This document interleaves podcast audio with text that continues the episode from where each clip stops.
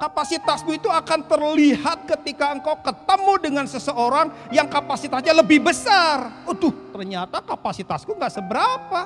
Kalau engkau jago kandang, di sini merasa paling besar. Ah, itu mah kolam kecil. Ikan kecil di kolam kecil nggak ada artinya. Atau ikan besar di kolam kecil nggak ada artinya. Jago kandang nggak ada artinya. Tapi lihat, ikan kecil di lautan luas itu yang keren. Itu bicara kapasitas.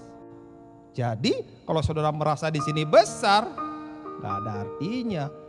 Kalau saudara punya hati si sulung banding-bandingin, saya lebih baik dari dia, saya lebih diurapi, saya lebih bagus suaranya.